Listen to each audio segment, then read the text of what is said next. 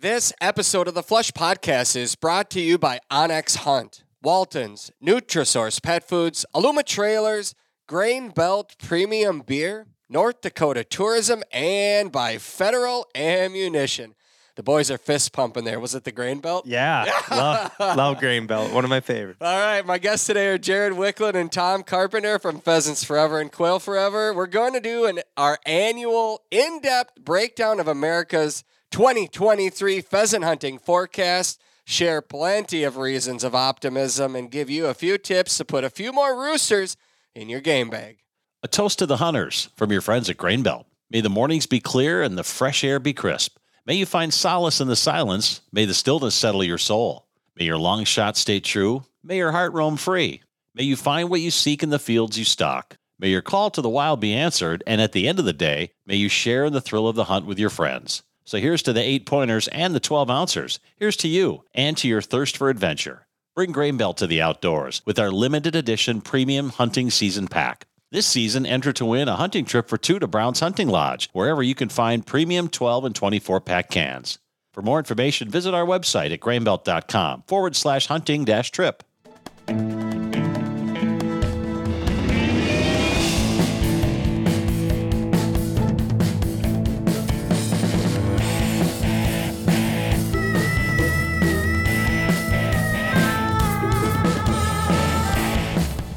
All right, welcome to another episode of the Flush Podcast. I am Travis Frank. I am your host, sitting in our office with Jared Wiklund and Tom Carpenter. No strangers to our podcast, but it's rare that I get to sit in a space with both of you during hunting season.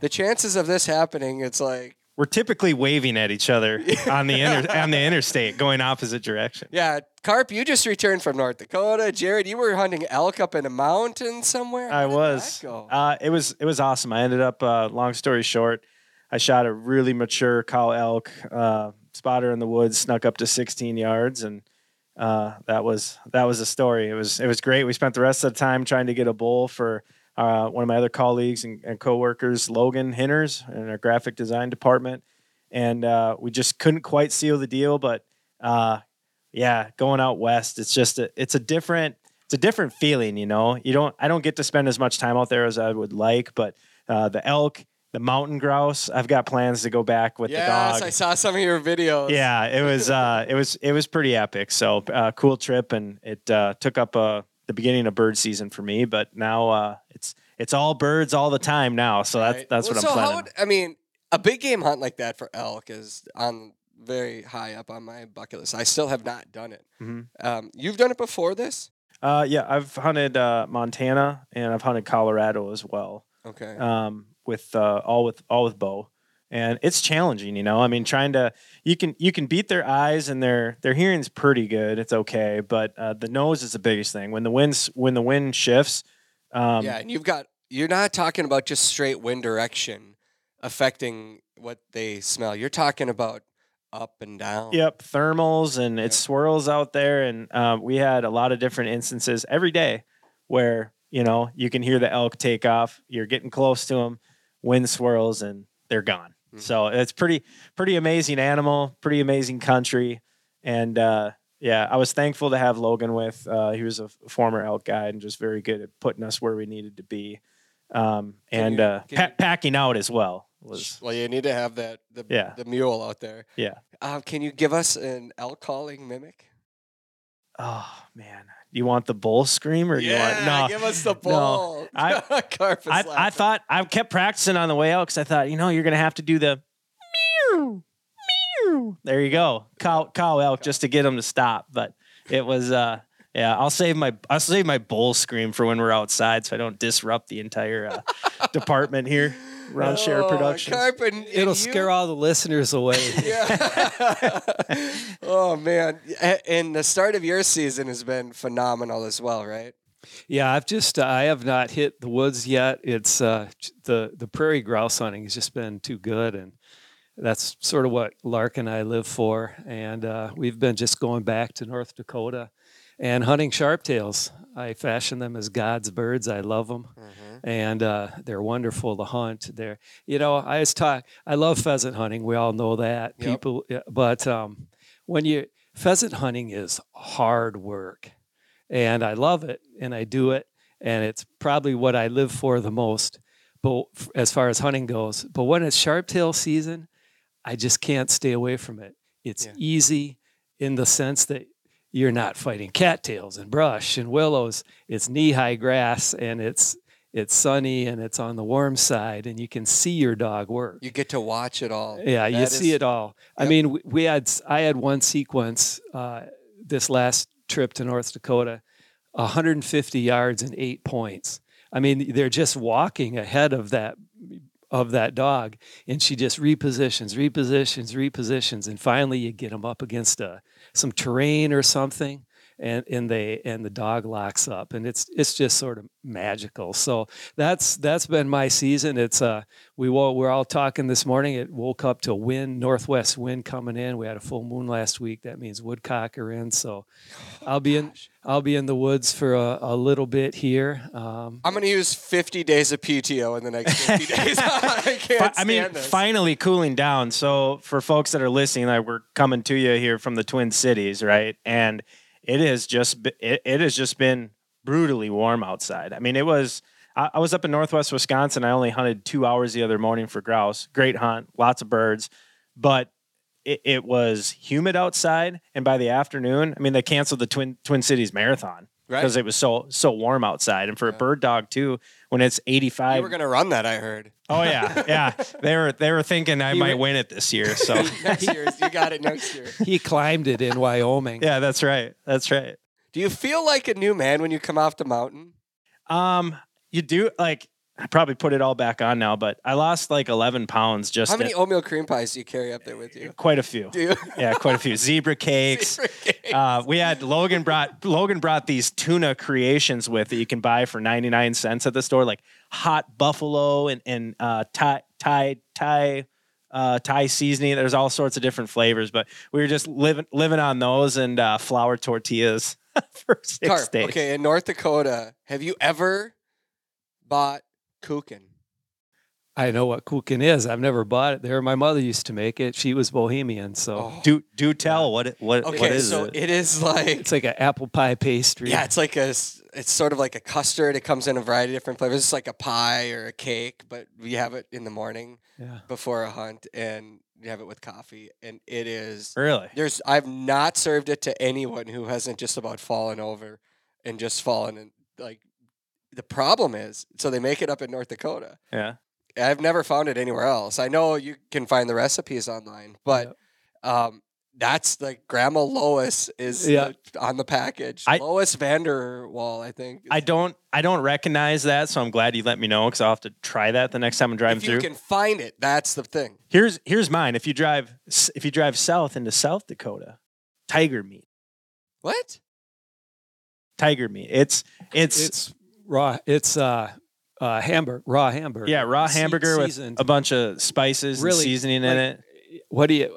I'm not fancy enough to know what the um, uh, the chef's name for it is. I know what is tiger meat. It's tight. I don't. But- yeah, that it, it says it on the package. Yeah, last time it's we were there, yeah, ti- tiger This meat. is where but- we need our producer Brandon Morton. Well, because he's usually searching all this stuff. Oh, okay, jumps gotcha. Let's do a we'll do a Whole Foods of Bird Country show. Yes, I took a picture on the tailgate the other day when we were on North Dakota, and it was 70, uh, 85% unhealthy. And then just a little bit of, but I've been trying. I brought fruits and veggies along too. I'm trying to be better about this because I want to be a lean, mean hunting machine. I just gotta say, you look great. But- so oh, yeah. Jared. there you go. You just, There you go. oh, He's in shape, ready to go for the bird so for the bird season. Back to the kuchen, if you can find it. So I I went I found like in this grocery store in Velva, North Dakota, and I had like there was like ten packages, and I came to the register with eight of them. And the lady's like, "I'm sorry, I can't let you have all of those." Like, oh my goodness! Because I wanted some for hunting camp. I wanted some to bring home. I wanted to give some for friends.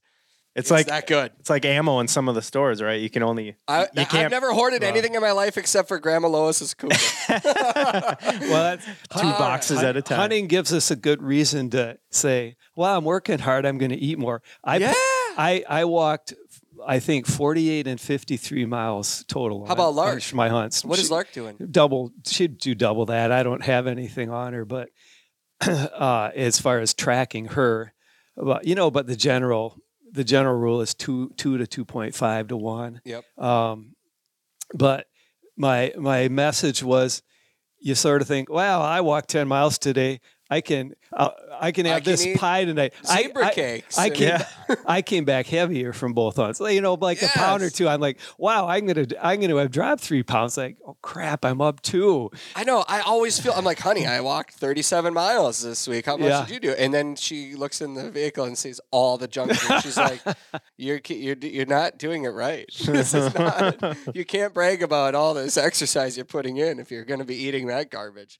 Um, I I jumped into the woods a couple days ago because as we're about to discuss here, the reports, the optimism, if you can't hear in our voices, we're all giddy. Everybody that I've talked to that bird hunts right now is giddy. Mhm. And that, that goes from Hungarian partridge to sharptails to the pheasants that we're going to get into, rough grouse. Holy cow. That's, you know, it's something that I deeply love. Jared, I know you have a, a sweet spot too. I'm thankful for the fact that you know the three of us live in the epicenter of rough grouse, and that's what I grew up on before. I didn't. Same. I didn't even know what a pheasant was when I was a kid. You Yep. know, grew up in Duluth and Superior National First Forest. explosion following my dad into the deer stand in Yeah. the park, and a rough grouse blew up in the bush right under my feet, and I was like, you know, I mean, it stops your heart for a second, and that was my first experience with an upland bird, and my first bird hunts were all rough grouse hunts, yep, and, and I still love the the forest walks. and the first first one of the year, especially whether you're hunting grouse or pheasants or whatever, it's it's the same thing where you don't you don't sleep a wink the night before. yep, um, where I was up at my in-laws and you know went out in the morning and I normally get out too early like the birds haven't even really but who cares? Come- you gotta go. that's the thing Yeah. you got to go and uh, there's all sorts of uh, abandoned cabins and little stuff where I go that I like to take pictures of you know so it's just the whole experience of the thing and, and getting out on that first hunt and it's going to be that same way for pheasant season coming up like you said we've got some we've got some good reports coming in and uh, yeah, I think giddy giddy is a good way to describe it. I mean, Yeah. we're ready to go. We here, went about so. I don't know 150 yards, Daisy and I, and I don't like to walk on the trails. I actually like to just let her go and get into some really. Tom calls them hell holes. Yeah. I like to just get lost in the woods, and Yep. fortunately, I don't get lost because obviously we have onX. But I like to just get far away from where people are because I don't know. I just feel like I'm really on an adventure, and I was by myself, which I rarely get to do. So, um, Nice. just Daisy and I out there on a walk, and she goes on point. I'm like, all right, here we go. I Game hit the time. I hit the damn thing. one First. up, one down. one Rough for grouse. A little while later, she goes on point. I walk up and she's staring down, and I'm like, "This is a woodcock. It's got to be because I can see everything around." One up, one down. Let's go. two for two. I almost left the woods right there because I'm like, I can't do any better than one. Yeah, this. just throw So in the was- towel. I was batting a thousand, and then I was quickly batting 500, and then I got it back up to 750. Yes. And then I went back down a little bit. So, Yeah. but what a hunt! My goodness. I mean, this awesome. like I I just am so excited. I know we we're talking pheasants today, but man, it's it's just been great reports all over the place. Carp, your position at Pheasants Forever and Quail Forever. What's your title? Editor, Editor. editor. Jared, your title? uh, communications director. Gotcha. And you both have been there combined.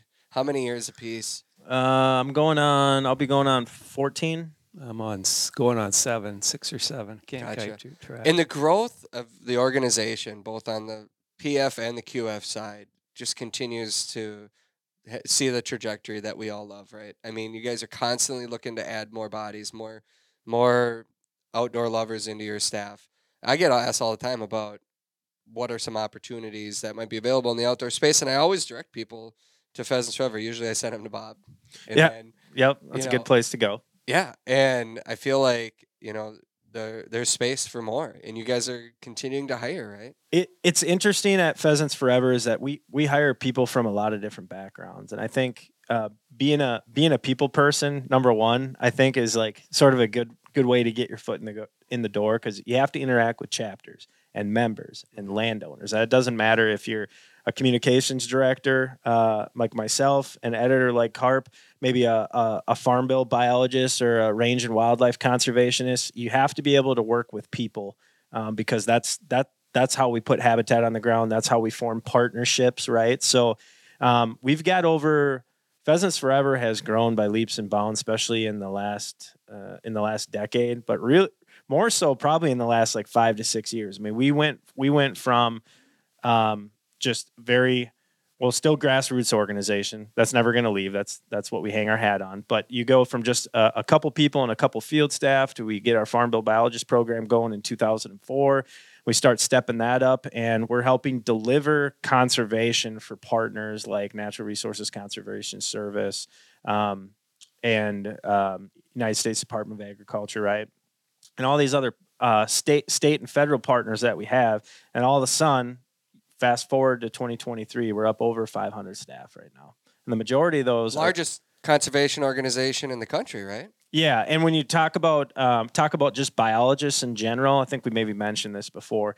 Pheasants Forever and Quail Forever, uh, other than the U.S. Fish and Wildlife Service, who I think at, if we keep growing the way we are, we'll probably be number one. But other than the U.S. Fish and Wildlife Service, we've got the most biologists of any organization uh, in the country, which I think is pretty cool. It speaks Yeah. to what we do, and that that private private land side of it, the public land side is is great too, and we do a lot of work there um, obviously, but the the private land side also produces a ton of birds, and that's that's where that's where conservation is done. So Mhm. um, it's a it's a great one two punch. What do you think, Carp?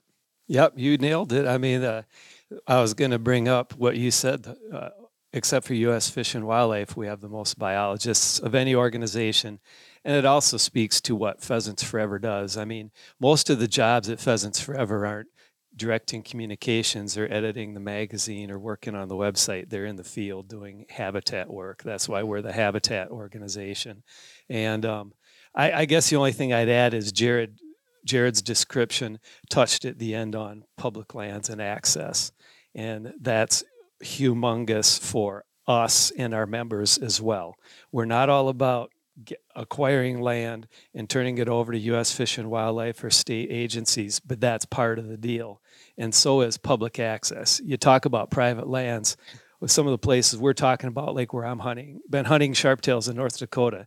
They're walk-in access Plots. They're plots, but they're private land. Mhm. You don't have plots, you don't have walk in in Minnesota or IHAP in Iowa or walk in in Illinois or walk in or WIHA in Kansas. None of that happens without habitat on private land. Yep. And that's millions of acres of access Hey. for hunters. On that note, so onX has partnered with you guys on a new initiative in South Dakota. Yep. and we actually I, I meant to say this right off the top and I, and uh, it's important because next week so this is wednesday october 4th so a, a week from tomorrow next thursday october 12th we're going to be in sioux falls south dakota we're going to be partying with pheasants forever and onX and producing a live flush podcast at the remedy brewing company Yep. and so Ben Bredigan, he's put this together. Free beer, free beer. Did I say that? Free beer? Free beer Is, is, it, part of the is deal. it grain belt? I bet don't- it's I I, bet know. it's from some of those great microbreweries they have in Sioux Yeah. Falls. So yeah, it's it's from 5:30 to 8:30 p.m.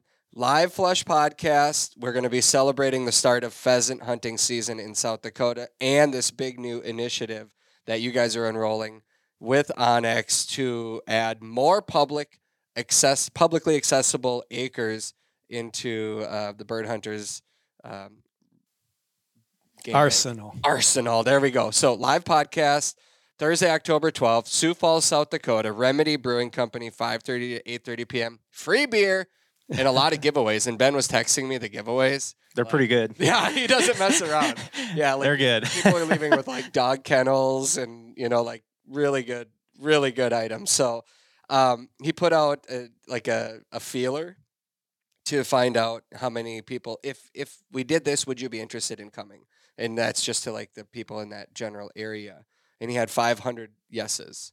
Oh, that's So, awesome. yeah we'll see how many people come. I i don't know how big this space is. I've never been to remedy brewing before but i'm really excited about it. Obviously when we do live shows people can be a part of the show.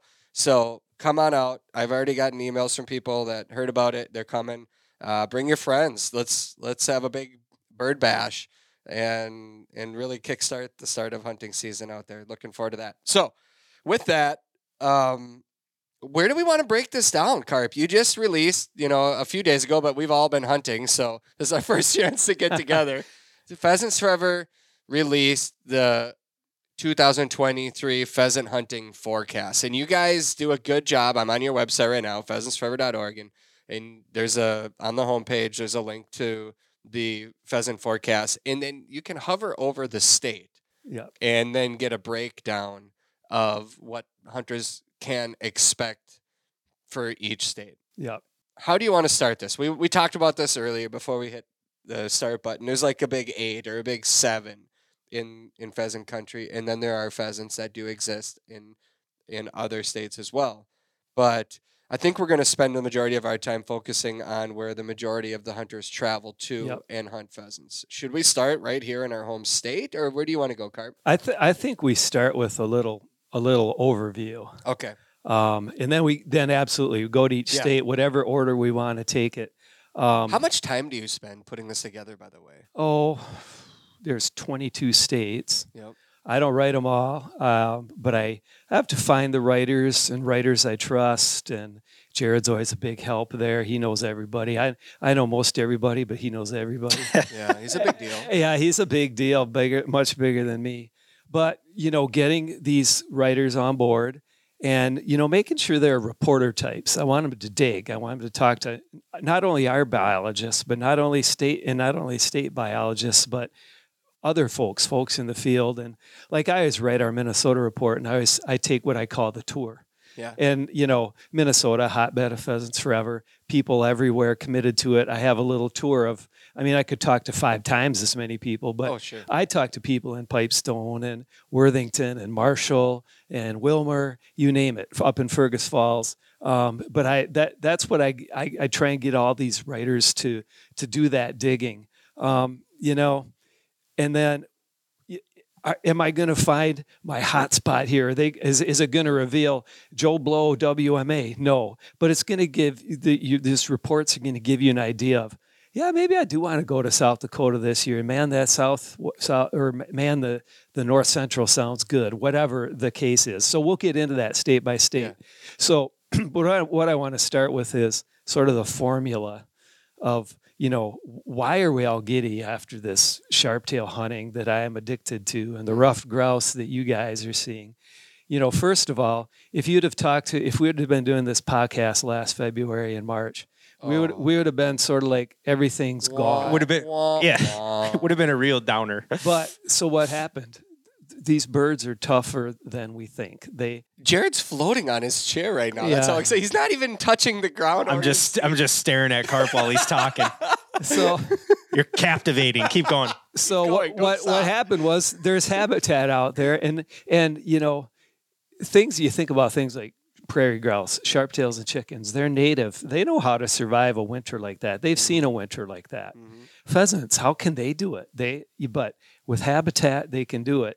And they're also just so much more tougher than we think. So did did bird did we lose birds here and there? Absolutely. Did enough make it through to nest? Absolutely. So then what happened? Number 2. Ideal nesting conditions Perfect. Nest. all that snow, despite the fact that across the pheasant range, and this is part of it, despite the fact that it got real dry this year and in various stages, Minnesota's coming out of it now. Uh, but we were at getting into extreme drought, so, southern South Dakota, Nebraska, parts of Iowa. Um, the farther west and north you went, the, the wetter it was. But it was dry and warm in June and not a lot of cold rain and not a lot of storms the ha- uh, good hatches happened across the board. All the things we're talking about: rough grouse, sharptails, Yep. and oh, oh, big surprise, pheasants. So, enough hens made it through. There's always a few roosters that made it through. Yes. And there was a good hatch almost everywhere. What do we shoot as uplanders? You know, 70, 80% of the bag is this year's hatch of birds. Mm-hmm. It, it's all about, you know, you got to get birds through the winter, but then you have to hatch birds. When a single hen can put 12 more on the ground, you can replenish your supply really quickly. Mhm. And and when a lot of hens can put a lot of birds on the ground, sure, some are going to get gone. But if you get uh, if you get five hens putting sixty birds out, and half of them are, are half of them get creamed Mhm. by predators, there's still thirty out of five hens. Yeah. If you only put if only two hens put twelve out, that's twenty four. Half of them get creamed. That's only twelve birds for that for that same number of hens. So we had a great hatch. What happened? Number three, good, uh, good. The summer was basically dry, Yeah. but not too dry. Habitat, you know, I, Just enough to keep bug bug production exactly. Sure. Yeah. Yep. Yeah. And so good, good brood production. Um, and that that's what that's that was the perfect swirl. in our world, it's set up as good as it possibly could. And I will say, because I know that there are a lot of farmers and, and landowners that listen to this as well, that's not always the case for those farmers that might have had a, a poor growing season. I mean, there are parts of our Yes. hunting area that we're going to talk about where farmers did not get banner crops, you know, so Yeah. thinking, be thinking about more than just what we want, which is a bird Yeah. you know those landowners that give us permission they might be stressed right now because their harvest is not quite what they wanted it to be so that's something to you know There- just be aware of when we head into those areas this year. You know there's a really fine line um, you know when you get into extreme extreme drought and they open up haying and grazing the you know C- crp especially exists to help protect farmers and ranchers in cases like that. It's like the you could call it you know conservation reserve program or you could call it the grass grassland reserve program that's what it's there for because when other crops and things um, when other crops and things uh, aren't viable just because we don't have enough moisture or what have you, um, that that grass is a fallback for farmers and ranchers to be able to feed their cattle and keep them out of keep them out of sale lots. I mean, honestly, that's that same thing happened. You know, last year when we had a really really dry year, that's what that's what CRP did, and that's why those rules are that way. But um, yeah, people got to realize that that's it's all it's all part of the the overall plan of why those grasslands exist. and i think for us to be healthy hunters to be healthy and wildlife to be healthy it, it's everyone working together Yep. it really is so I, I think i just brought that up i have a lot of farmer friends i'm from farm country myself and i've been hearing you know they're literally on hands and knees praying for moisture in july and celebrating when six tenths fall you know i mean because that's a big deal so Yep. that's a reality as well think big picture when we head out there let's get back into the fact that yes we did carp have Yep. amazing nesting and And I the think brood sizes were were like on uh, Yep. any of those video games go, keep going up And I think as we so that that's the basic story as we walk through each state. I think you'll see it fairly similar in each of these states because uh, they're they're we're not that and that diff- they're not that different. The core of the pheasant range, these northern plain states. So, I think we let's take it away on on some of the states. Can I Um, uh, can I preface it with with just two points? Yep. First of all, I want to let people know that I- I believe our forecast is the best in the country. I mean, we put a lot of time and effort into it. A lot of people are brought in. Uh, you know, state agencies. Um, you know, even federal agencies. Some of the U.S. Fish and Wildlife Service staff that we know and love uh, work with them to get re- field reports. Uh, our own staff. So this report one is not sugar coated. Right. We we report the facts Yep. uh, of what it's looking like in bird country, good or bad. And you can go back through the through reports from years past and and look at that. Um, uh, so that's that's one thing. And number two is I think we do a really good job of sort of threading the needle. Uh, There's some reports that come out before um, roadside counts are even done, um, and there's you know in some cases there's be, becoming less and less roadside counts, which it gets a little bit harder to keep your keep your thumb on what's what's going on in the landscape. But um, the fact that we wait until those roadside counts are done, trying to report the most accurate statistics and numbers and Yeah. anecdotal In, information. in, so in the years past, I mean, we've done this forecast now for a couple of years. You guys have joined me, uh, one or both, and we've we've explained to people how the information is gathered. But can you just give a quick overview of how this typically works, where people report their numbers? Of, of how a state reports its Yeah, numbers. Yep. Well, a state, a region, as- a county. You know, I mean, as Jared said, every state does it a little different. Um, Minnesota and Iowa are sort of the gold standards of scientific data collection and gathering via roadside surveys. Other states to, to lesser levels, and some have abandoned doing them. So, d- depending on that level of hard scientific data, Yep. it becomes more challenging to uh, gather meaningful information because then it becomes qualitative and not quantitative. But the right amount of qualitative data, talking to people, talking to people in different regions uh, of a state, can really make the difference and give people an idea. Um, so that that's sort of between using all the raw quantitative data we can and using this qualitative data, talking to people. That's how they, they come together. And you know, we we leverage good writer reporters who have an interest in upland birds, a pa- you could say a passion like we do, and Yeah. they and dig. yeah. The flush. So fast, it hardly seems real. So vivid, the moment freezes in time before erupting in a blur of spurs and feathers. It's why we changed the way upland loads are built with Prairie Storm. Exclusive flight control flex wad technology and a mix of copper plated lead and FliteStopper pellets combine to create dense, deadly shot strings through any choke. Longer shots, more power, fewer missed birds. Only from Federal. Now is a great time to make the most of all that tasty meat you harvested. Maybe it's time to try a new recipe, sprinkle on a new seasoning, or make your own jerky and sausage. Trust me, it's not that hard to do, and it can be fun for the whole family. It doesn't matter what you harvested or what you want to prepare with it, Walton's has you covered. Walton's has everything but the meat. That's their motto. Waltons.com has everything, and I mean everything you need to process and prepare your meat.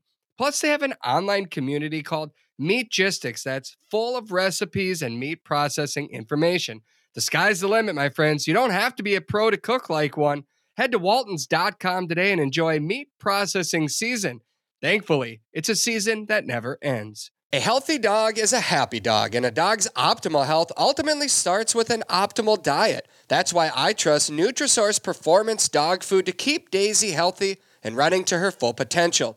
Nutrisource now has a full circle feeding plan that can help your dog achieve their full potential too. The full circle feeding plan revolves around their entire lineup of Nutrisource dog foods that contain their good for life system. The Nutrisource good for life system is packed with probiotics, prebiotics, and proprietary minerals that work together to support your dog's heart health and gut health. By combining this system in all of their dry foods and wet foods, you can rotate carbs and proteins like chicken, beef, fish, and lamb to meet and exceed your dog's needs and accelerate their natural desire to eat. Plus, their toppers like kombucha add even more health benefits for our dogs. Learn more about Nutrisource dog foods and the benefits of their full circle feeding plans at NutrisourcePetFoods.com. All right, let's let's dig. Let's do ready Here we go. this? Let's Okay. go to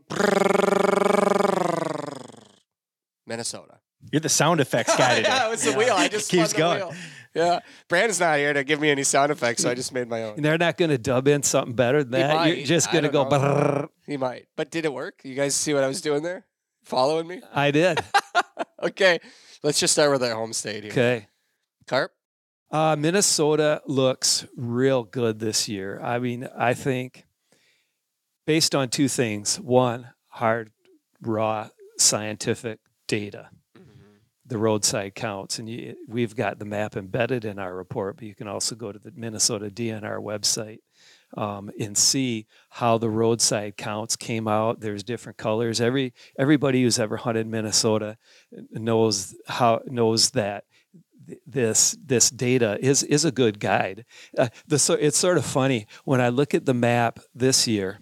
There's a lot of dark brown, which is good, uh, they they have good, fair, poor, and sort of non-existent for pheasant counts, and there's different colors on the map representing different birds per birds per mile driven.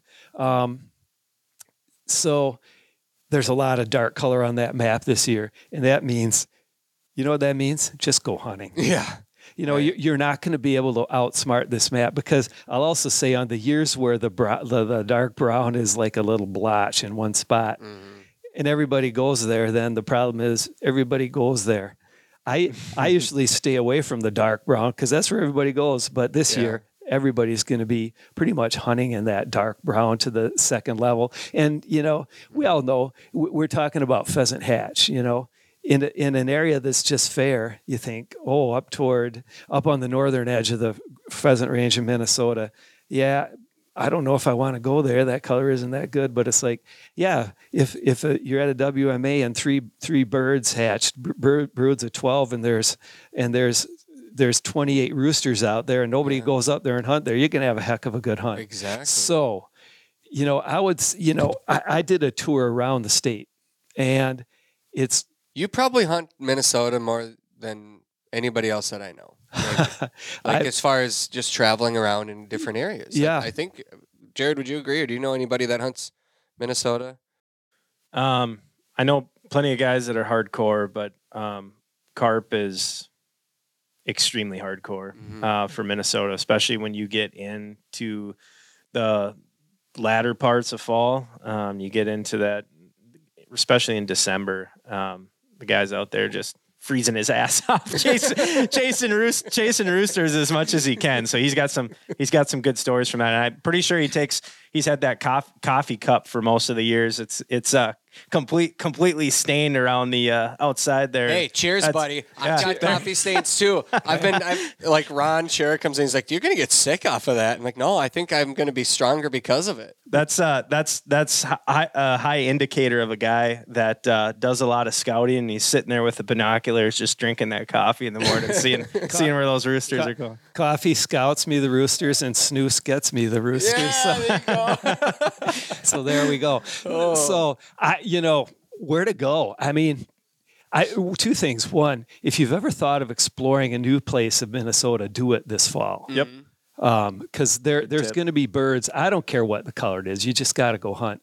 But if you've never hunted, and and I'm not gonna, I'm not hot spotting anywhere. I'm just saying if you've never hunted West Central, like Big Stone, Lac qui Parle, Swift, some of those counties, get out and try it. Yeah. If you've never went southwest down to Worthington, Pipestone, places like that, go down and try it. Right. if you you know a lot of twin cities hunters don't like to go so they, they like to do a day hunt you know down toward you know new ulm and brown county or redwood falls in that area.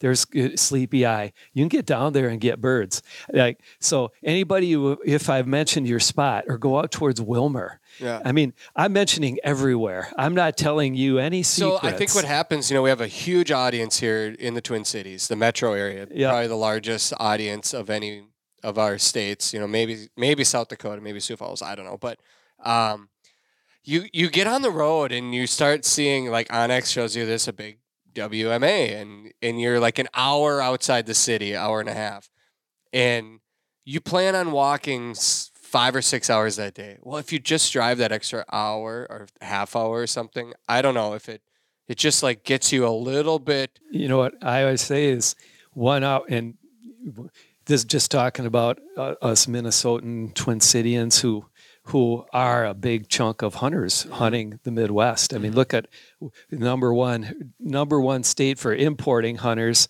South in or in North Dakota and South Dakota. The number one state that of hunters is Minnesota. Blue So- platers. Blue platers. So Blue plater. The blue platers. I love that. I always say what one hour, yeah, you can find birds, but you'll also find some hunters. and You'll have Yep. a, you'll have a nice walk. You might Yep. you might see a few birds. Two hours, you're going to see fewer hunters, and yeah, you're probably going to have a little better luck hunting birds if you're willing.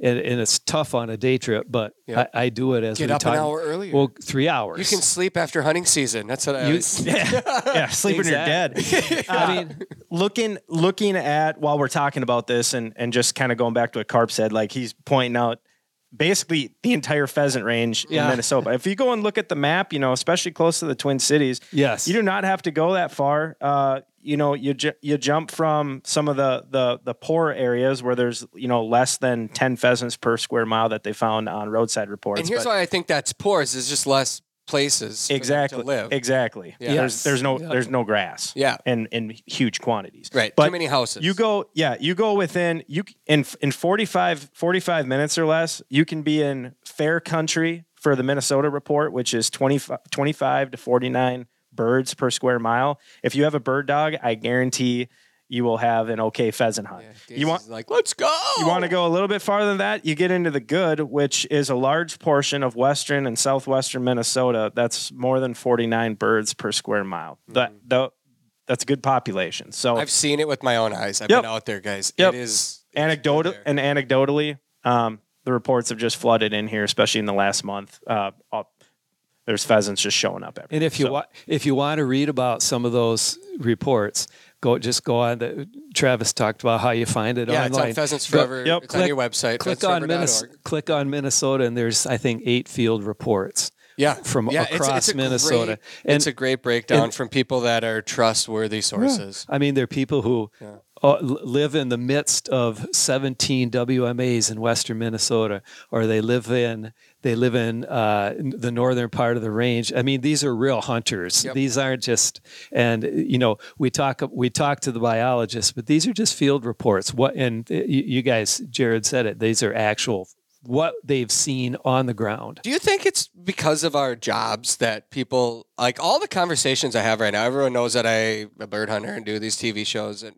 not everybody, but the people that I know know what I do. So they instantly want to talk about the birds they're seeing, right? Yep. So it just naturally leads to that. But I, I can't have a conversation with anybody right now. I feel like without talking about, oh, I saw all these pheasants on the road. Oh, Yeah. I saw 12 grouse walk through my yard, and like blah blah blah. Like, I would are you getting that too? Yeah, I would say I would say it's the same for all of us, you know. And anytime I'm out, It's our world. It's yeah, anytime I'm on the road, it's our world. Anytime I'm on the phone, it it very very quickly changes course to, hey, uh, I was driving, you know, here and there, and boy, did I see pheasants all over the road. You know, it's like Carp that's e- that's awesome. Every every email interaction is a picture. yeah, yeah, like Yeah. I get to see Lark with birds, and I'm like, I love it. photo evidence. Photo so evidence, yeah. Mi- Photo uh, art didn't happen. Minnesota's gonna be Minnesota's gonna be great. Yeah. um, and uh, you know the surrounding states, which uh, maybe that's a good segue. Maybe maybe we jump Yeah. down. Yeah, I think what I was going to get at is, do you think other people are having these conversations too,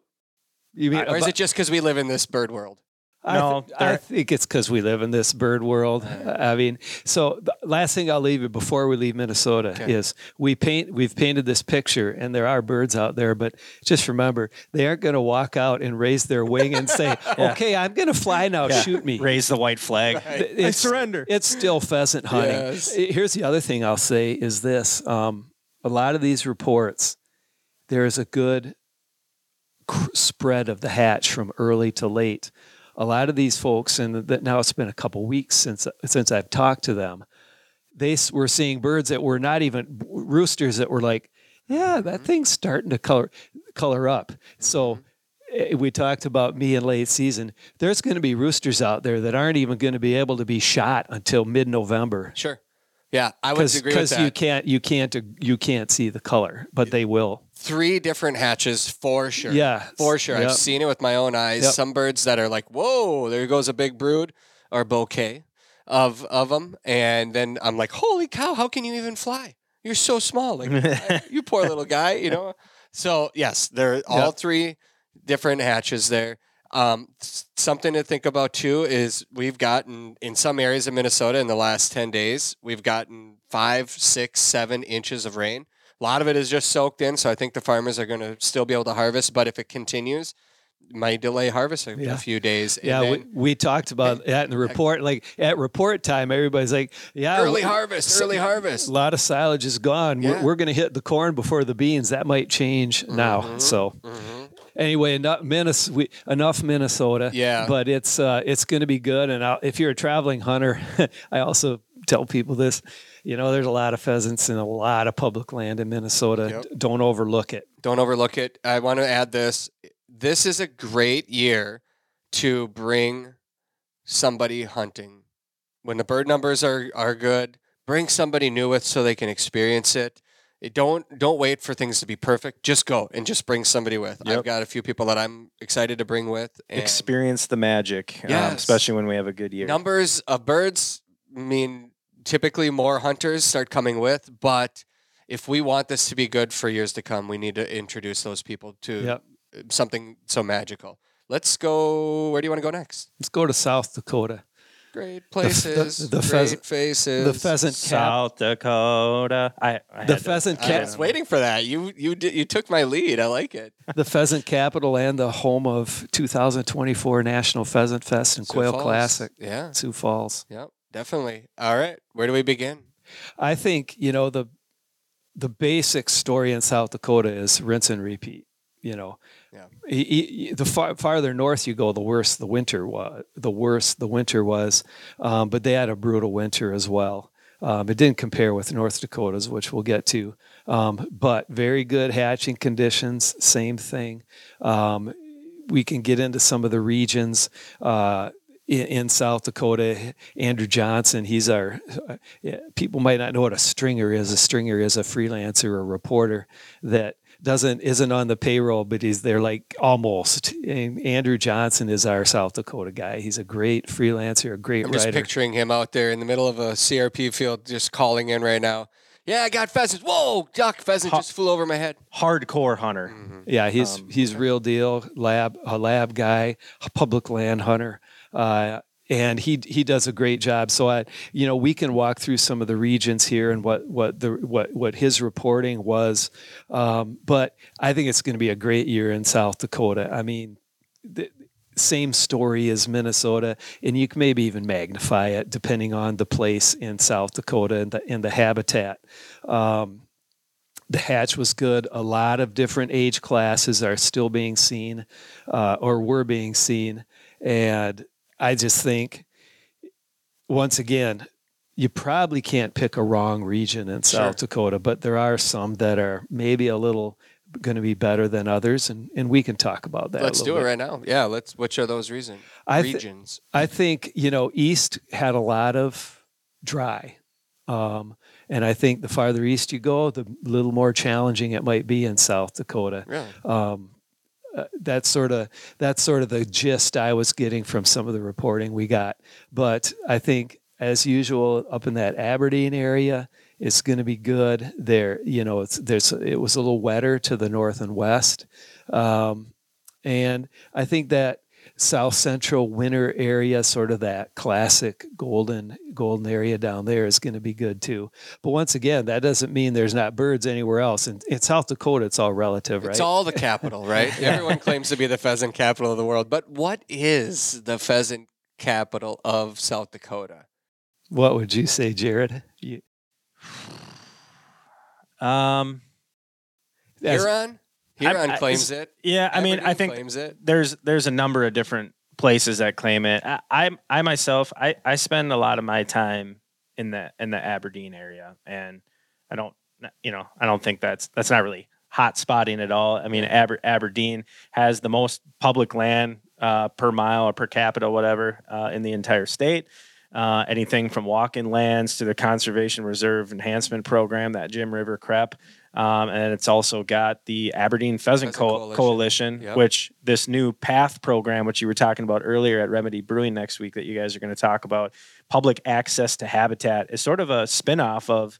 Um, they took the the Aberdeen Pheasant Coalition and basically went statewide with it. So it's a 20, 25 $25 incentive now on top of CRP and other incentives that can really give people a good payment in exchange for quality habitat and access. But that Aberdeen Pheasant Coalition has put on, I think, over 4,000 acres now since they started. Um, and they're just, it's just premium nesting cover, and that's that's the name of the game. Um, they did have a hard winter up there, but uh, you know, spring spring broke. Uh, it was nice and dry there for a little bit, and that's that's all the birds needed. So, you know, sort of around that area, as you go further west, you, you can go on and read it, read our report at pheasantsforever.org. Uh, at the top, just you know, click on the click on the pheasant hunting forecast. But we've got you know, some of our staff are saying a lot of the broods that they've been seeing are ten to fourteen birds strong, and that's that's when you know he had a phenomenal phenomenal success rate for hatch. Um, so uh, that's been good. But as Carp alluded to, uh, I, I was just in Sioux Falls the other day. Um, talking about uh, a con- concert for conservation that we just announced. so Yes, trampled by turtles. That's going to be. Did you get Uh, your tickets yet? uh, I have. Well, they go They on. They, they go on sale in, tomorrow. No, they go on sale in 30 minutes for Pheasants Forever members. So I got the secret link too.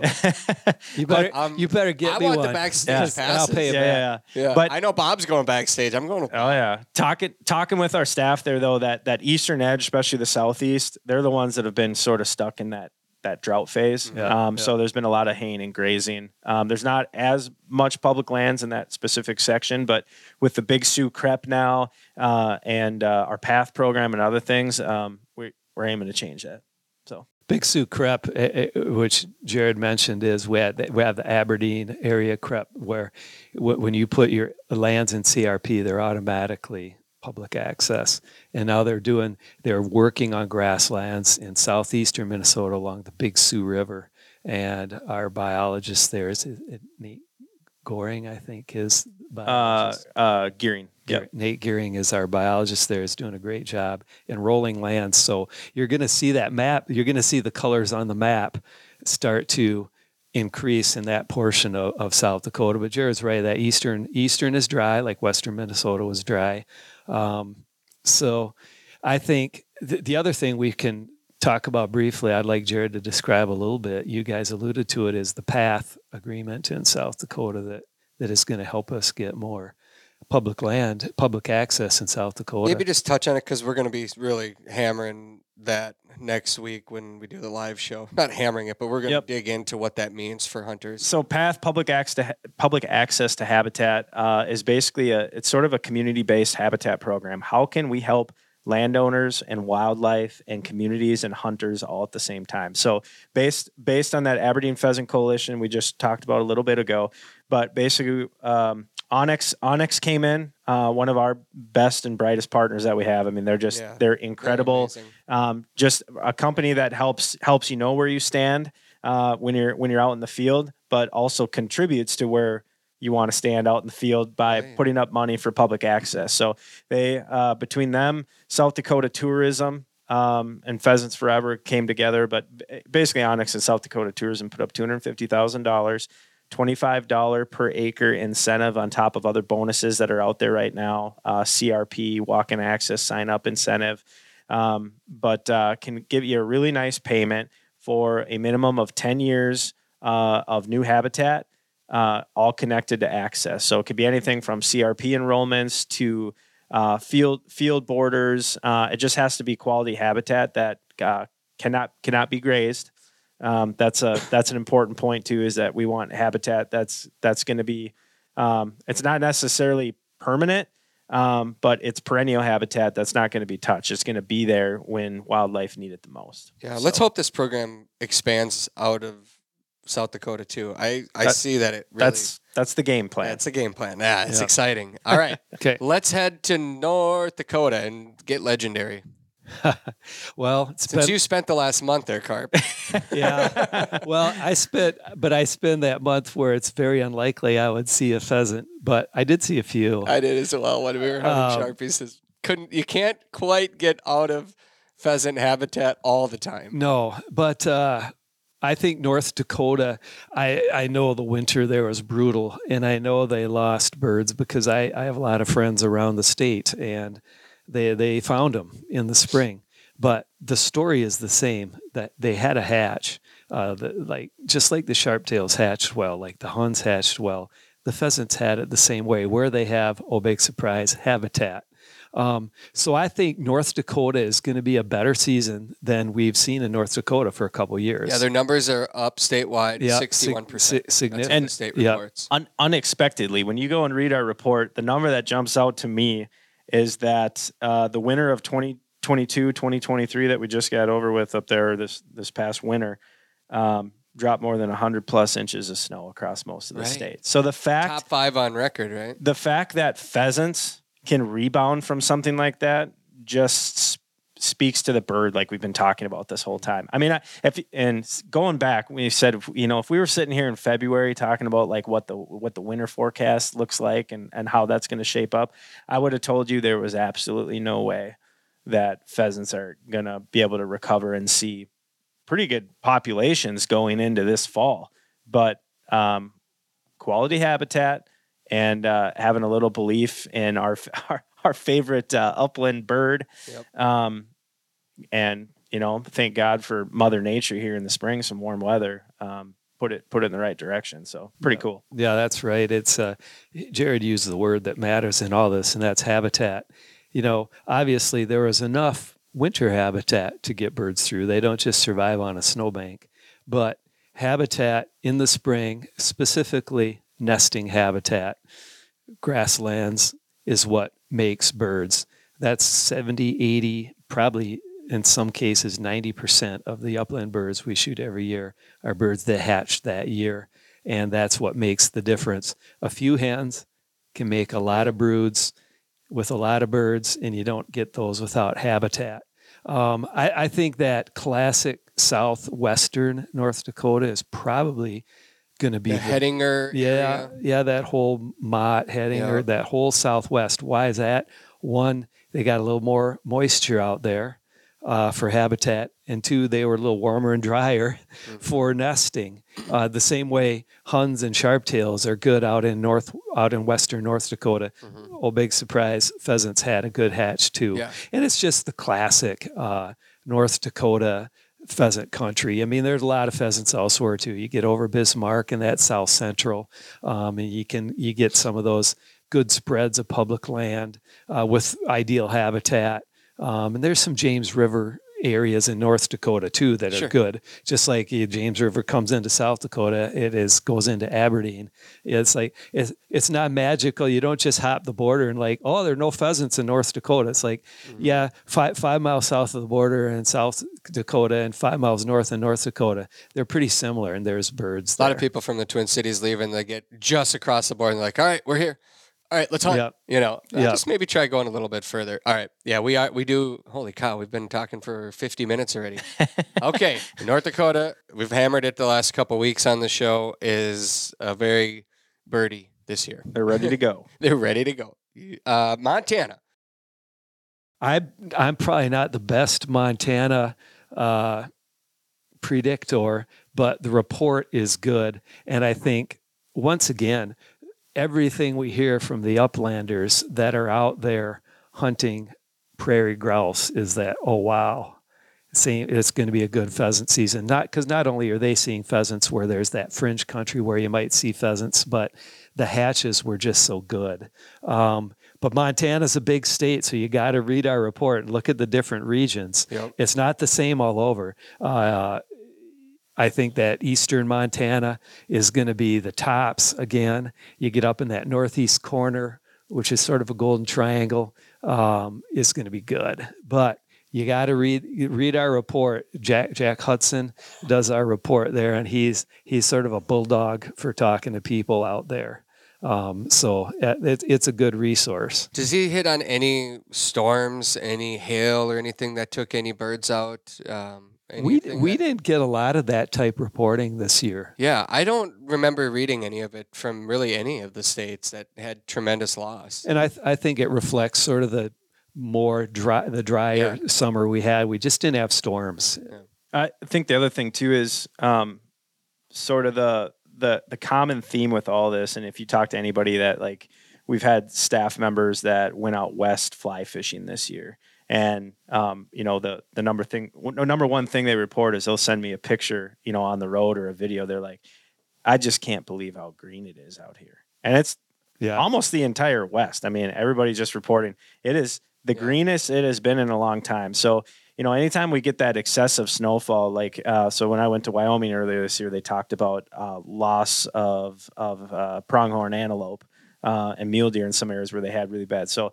It, it can impact wildlife. It can certainly impact Yeah. upland birds, but that that moisture is life giving uh, to certain areas, and Montana Montana is no exception to that. So uh, on social, just last night, I was up up up pretty late taking taking care of things on the home front, and um, was looking at uh, looking at some social before I was going to bed last night, and uh, I can't remember his name, but somebody was out uh, in Montana hunting sharp-tailed grouse, and he had just this wonderful picture. Sun was setting, and there's a whole bunch of roosters off just off the road, uh, and hens, you know, sitting on a sitting on a rancher's gate.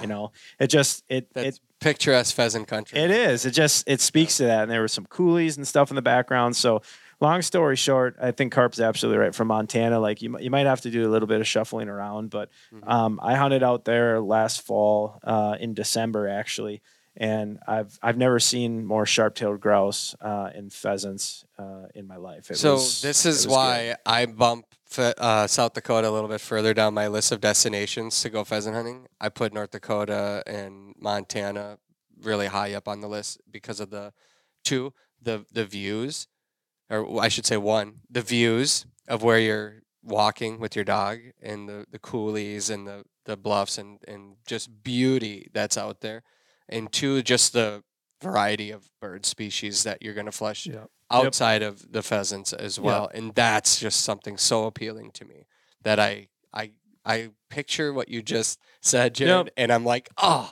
i want to be there right now so badly Yep. and it's that's that western north dakota that you guys are such romantics. Give me a cattail slough frozen over with two inches of snow. you love those hellholes yeah, a real God. hellhole that you can go walk walk through, tromp through. You, you nature boys have fun. I'm gonna I'm gonna shoot I'm gonna shoot roosters in Jared a and I are western gonna hold Minnesota hands and eat little slough. debbie's Yeah. out there on the hill Yeah, and Don't go too early because when you fall when you fall through one of those ponds, I got to bring you a fresh pair of pants to stick on because remember when they're casey frozen. wa- remember tom when you and i were hunting oh yeah, and the ice wasn't thick enough for Casey, and he dropped down Yeah. his his uh, armpits.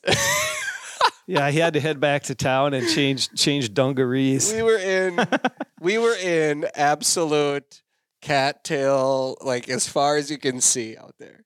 Tra- Travis came out. He had a little he had a little beard as we do on a hunting trip. We get a little beard. He looked like Santa Claus. All the cattails. Oh my God, You love that, don't you? I do. Yeah. People say I some. I've written it before. S- Some, some folks say he even likes cattails about me. Almost looked like he did the, the. You ever seen that cattail corn dog challenge? Yeah. You bite into one of those and it just That is his most. just basically chokes you. somebody somebody once asked me, you know, about a bell on my dog and does it scare birds and this and that, and I said, I s- described it, and I, I said, well, why, why do you have a bell? Why don't you just have a beeper? And it's all personal preference. It's mm-hmm. like I don't like that sound. I don't like the electron. I don't need electronic sounds. I need a bell on her, and I can tell where she is. Well, she's in the cattails, and he says, he says, well, how do you find her? And I said, well, her bell goes silent. He said, but that doesn't make sense. I said, yeah, it does. I said, I get two hunts after she points. One, I got to find her. and then two, I have to find the bird. And they looked at me like, oh, I, I guess I can see that. So I get, I get, Two, the twofer. I get, I get the twofer. If you're looking for an awesome bird hunting adventure, then now is a great time to head to the state of North Dakota. Why? Well, this year, the state of North Dakota has reported that pheasant counts are up 61% from last year. The sharp-tailed grouse numbers are up 116%. And get this the Hungarian partridge numbers have tied an all time high that comes in at 200% above last year. I've already hunted in North Dakota this season, and I've seen these bird numbers for myself. Water levels are also up, which means the total number of wetlands are up 76% above the long term average. The state's breeding duck index was the 23rd highest on record this year, 39% above the long term average at 3.4 million. All of these numbers mean that there are more ducks, more geese, pheasants, sharpies, and Hungarian partridge on the landscape. In North Dakota, you can experience an epic waterfowl hunt during the peak of the fall migration and have the best upland hunt of your life all in the same day. I know this because I've done it myself. Start planning your world class hunt in North Dakota at HelloND.com. If you're an active outdoorsman or woman on the go, then odds are good that you have toys and equipment that you need to haul. Well, our friends at Aluma Trailers, they've got you covered. Their trailers are built by a hardworking team in Bancroft, Iowa, right here in the good old USA. They have models for all of your hauling needs From ATV and UTV trailers to utility, snowmobile, motorcycle, car trailers, and even fully enclosed trailers like mine. Trust me when I say that Aluma trailers tow gear like a dream. Their trailers are constructed out of lightweight, strong, corrosion resistant aluminum, and they are 100% maintenance free. Plus, they come with an industry best five year warranty. Visit alumaklm.com to find a trailer that fits your needs. The onX Hunt app is one of the most valuable hunting tools that I take into the field every day, and now that app is available in our vehicles. Yep, onX did it. They launched Apple CarPlay. That means when you plug your phone into your vehicle, you now have the option to open up the onX app right on the dash of your hunting rig. No more holding your phone while driving, which is obviously dangerous, and you get all of the same layers on your vehicle dash that you get on your phone.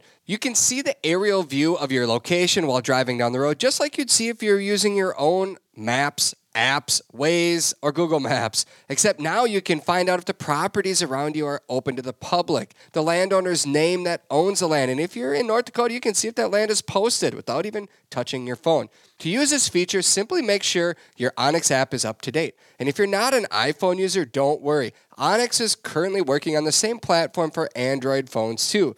Apple CarPlay, the latest incredible feature from onX Hunt. Always know where you stand and now where you drive with onX Hunt.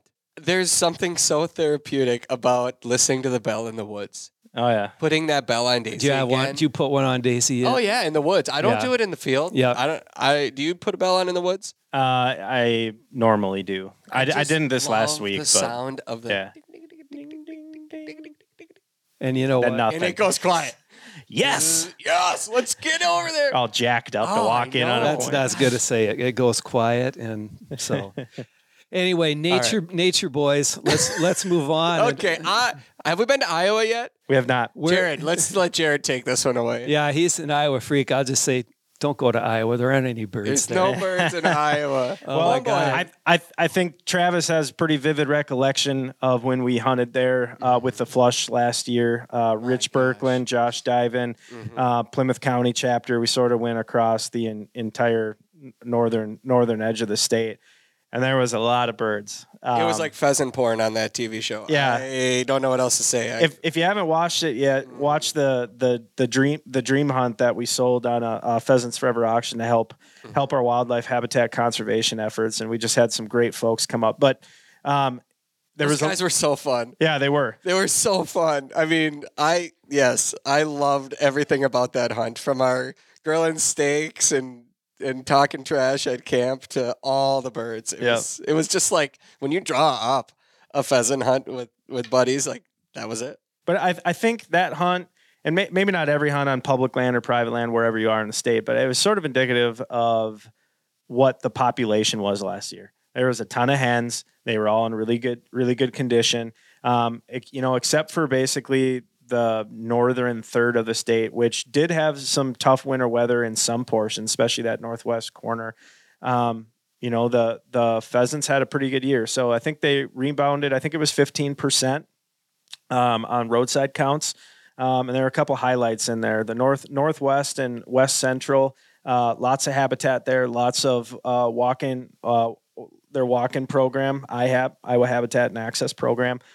Lots of opportunity uh, there this year. Um, one thing that I like to see was the the north the northeast um, has been down for a long time. So where I went to school at Luther College, up in sort of that Decorah area, the northeast is about there's nine or ten counties up there that are included in that roadside count, um, and they had the they had the highest highest counts uh, in that sector in the last 24 years. So even when I was my own bird dog in college shooting pheasants there, um, it wasn't uh, wasn't as high as it is now. So that region really bounced back. You know, if you're uh, looking looking for something and, and, you know don't want to go all the way to northwest Iowa, the the cent- central regions, north central, northeast, and even um, even east central, I think that the whole the whole state is going to be pretty good this year. And I'm hearing pretty stellar reports from people. Can I ask real quick? Yeah. We'll move on to a different state, but how are the quail numbers looking in Iowa this year? You know, quail unexpectedly were actually down in their report. Why?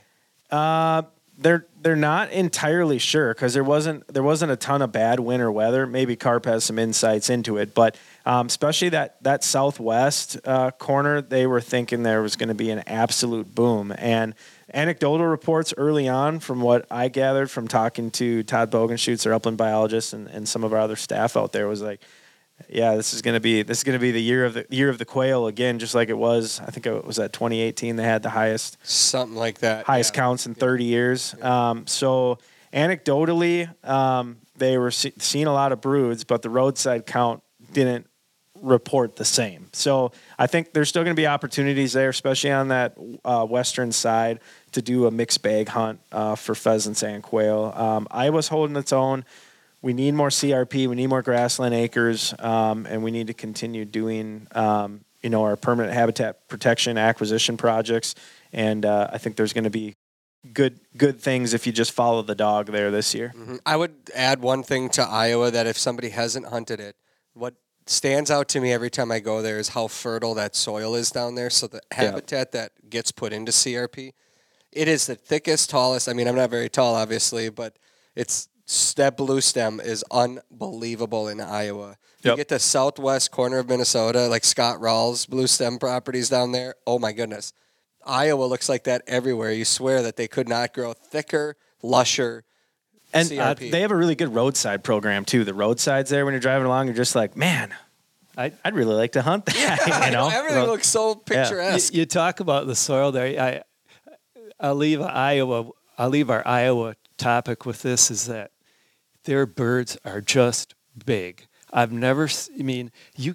To me, and I've shot a lot of pheasants in a lot of places. You need a bigger vest when you go to You Iowa? need a bigger vest. You need you need to do a few more whatever back exercises. But you mean I'm I'm not Maybe kidding. you give Lark a vest yeah, and just let- carry your own one. birds. Yeah. But they, uh, I just think of a, a rooster from let, let's say fa- western South Dakota. That's the soil. You talked about the soil. The soil is different. The habitat is different. The food is different. They just roosters seem 20 25 percent bigger in Iowa, and I think they are. I, I guess I We should, should- I've got to get some scientific data here. We should Back- tell our to back that bosses, up. hey guys, we should tell our bosses is our- Yeah. we have a scientific study we need to do. We are going to hunt every state in pheasant country and find out where the biggest pheasants live. This will be valuable information. We're going to need to take 15 days off starting in the 1st of November. We'll start in not PTO either. Okay. No, no, We- this is on the clock. We start in South Dakota. We head west from western edge of Pheasant Range, South Dakota, in, through the east into Minnesota, mm-hmm. down the western edge through the southwest of Minnesota, and then to, and into northwest, and then west, and then central, and down the east side of Iowa. Well, I want to go to Montana and North Dakota too, though. Okay. Yeah. And I think it has to be a. That's okay. It We can go be- there. Yeah, we'll it start in a- Montana. Well, th- those are that. Then it has to be a two-year data collection. Oh, I trip, see. Two fifteen Yeah, I'm 15 fine day with that. trips. Spread it out. All right, you er, you heard it here first. All right. this is be valuable information. Kansas. Um, you know, Nebraska. And Oh, I skipped Nebraska. No, that's okay. I'm just start. I'm just mentioning those two because they're they're largely in a similar boat, I think, in that they are they didn't escape as much uh, drought as we did. And the drought was hard, impacted them harder the last couple years, and I think that's that has really affected habitat and production down there uh, in uh, in in Kansas. We'll start with Kansas. Um, so, are there birds there? Yeah. Are there? uh, Now we talked a little about quail. You know, Kansas might be a little different story about good for quail, um, and I think it's going to be. But pheasants, I think, are going to be a little challenging in Kansas this year. There's there's going to be birds, but it's it's not going to be the types of lights out hunting that we're hoping to have in these northern parts of Pheasant Range. Do we have a comparable season to what Kansas is in right now for pheasants? Can you look back and say, hey, 10 years ago it was like this, and that's where we're at now? in Kansas, Yeah, I mean, is yeah, there- I I don't to be Okay. honest, but uh, I think in the modern, you know, last ten years, it's going to be as tough as it's ever been in the last ten years. Now I've been there three, four years ago, and, and there, there's birds there. Don't get me wrong. Sure. Here's the one thing I'll say is, Western Kansas uh, had more rain. You talked about the green. uh, on the landscape in the west. Well, western Kansas is the west, and it it was greener there. And I, I, I guess that's what I'm saying is if I go into Kansas, and oh, I probably will in January. Yeah.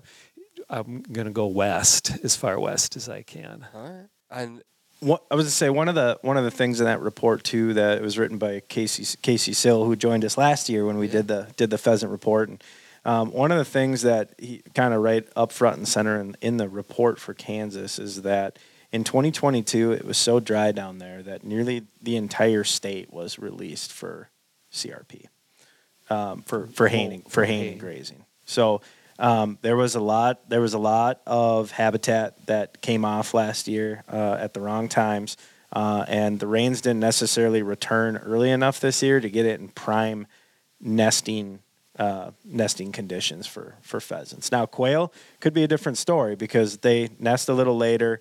We had a lot of rain, um, and quail are actually looking looking pretty decent in Kansas this year. But uh, pheasants are pheasants are still recovering, as Carp has has pointed out. But there are going to be there are going to be some highlights, and that's that's a lot of you know hunt for an hour or two. I'm not finding it, not finding too many birds in this particular region or this particular area. Uh, I'm going to pick up and I'm going to move 30, 45 minutes. You can look at weather maps and that type of thing, and maybe maybe help guide you to where there might be better population. Good tip. Yep. Let's go to Nebraska. We're going to wrap it up with Nebraska, and then I think. Well, let's just go to Nebraska quick. I love Nebraska, but I think they're they've had similar.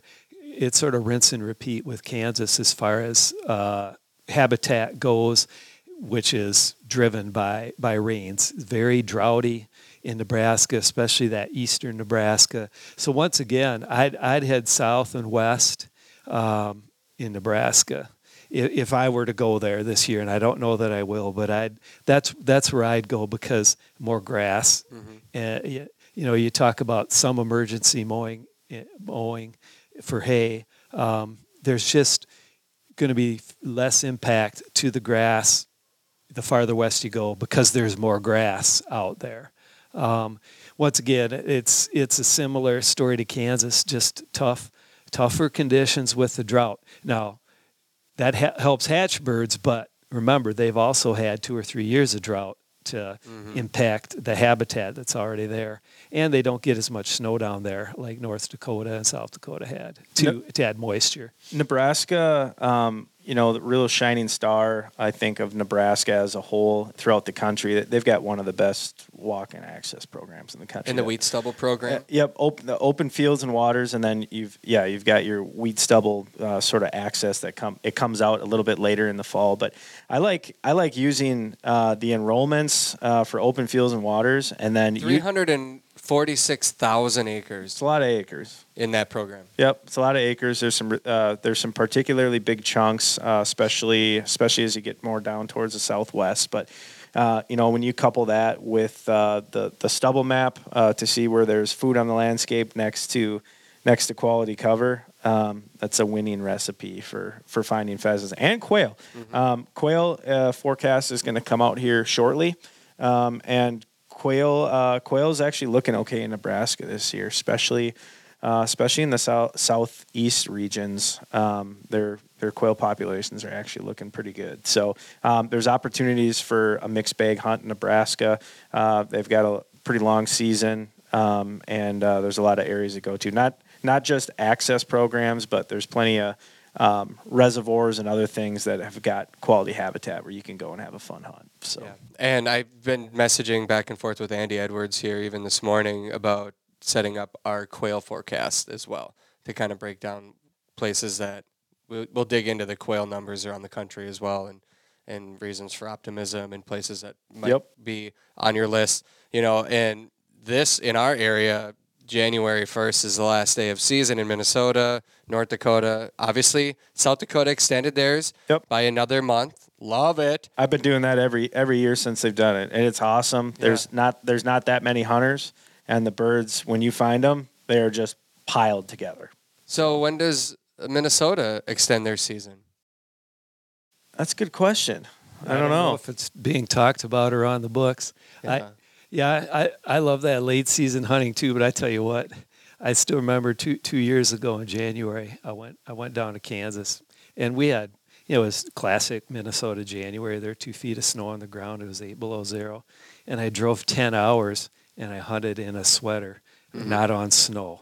Yep, I did that last year in And- January. We drove out of the snow here, and I was hunting in a t-shirt in January, and we, Yeah. were, we were hunting quail. So don't, Yep. don't- so despite the challenge of these these Kansas and Nebraska forecasts, don't don't overlook the Mm-hmm. the idea that wow, I can be walking on not snow and ice It was so nice. and hunting in a It was sweater. so nice not being and you're heading high. you're heading west to do it, which is where they're going to be more. And birds there's anyway. and like Carp said, I mean, there's birds to be found in all these states. Yep. Some are not, you know, they're not all created equal. Um, but by and large, I think for the pheasant forecast this year, I think folks are going to be pretty happy with what they find on the landscape uh, based on based on our reporting and just anecdotally what we're hearing from farmers, ranchers, our staff, and partners. It's pretty phenomenal. Yeah, and I'll just leave it at this. There's in your guide here on your website. There's you know like we just talked about the open fields and waters program in Nebraska. There are links to where these properties exist. You can click on them directly on this pheasant forecast that you guys have put together. It's very detailed. Carp, well done, well done. Again, another year, and you're just giving a lot of useful information. I encourage people to check it out. There are several states that we did not touch. So if you want to know more about, let's say, Colorado or Utah or California or Texas or Missouri or something like that, you can click on these states and get the, the breakdown of all of that information on there. I know you have to go. We need to get back out into the field. That's say That's right. what we're doing right now. We're not. Oh gosh, not yet, but soon we'll be back out there hunting. Thanks for coming in today, guys. Good to see you during hunting season. It's You as well. rare uh, that we all get to be in the same room at the same time during hunting season, but I enjoy it when it happens. So thank you. And to everybody listening, next week, Sioux Falls, South Dakota, Thursday night, we'll see you at the Remedy Brewing Company. If you come, you'll get free beer and you'll probably take home some really Big nice giveaways. item- items to give away. Hunting season is here, boys. Let's go.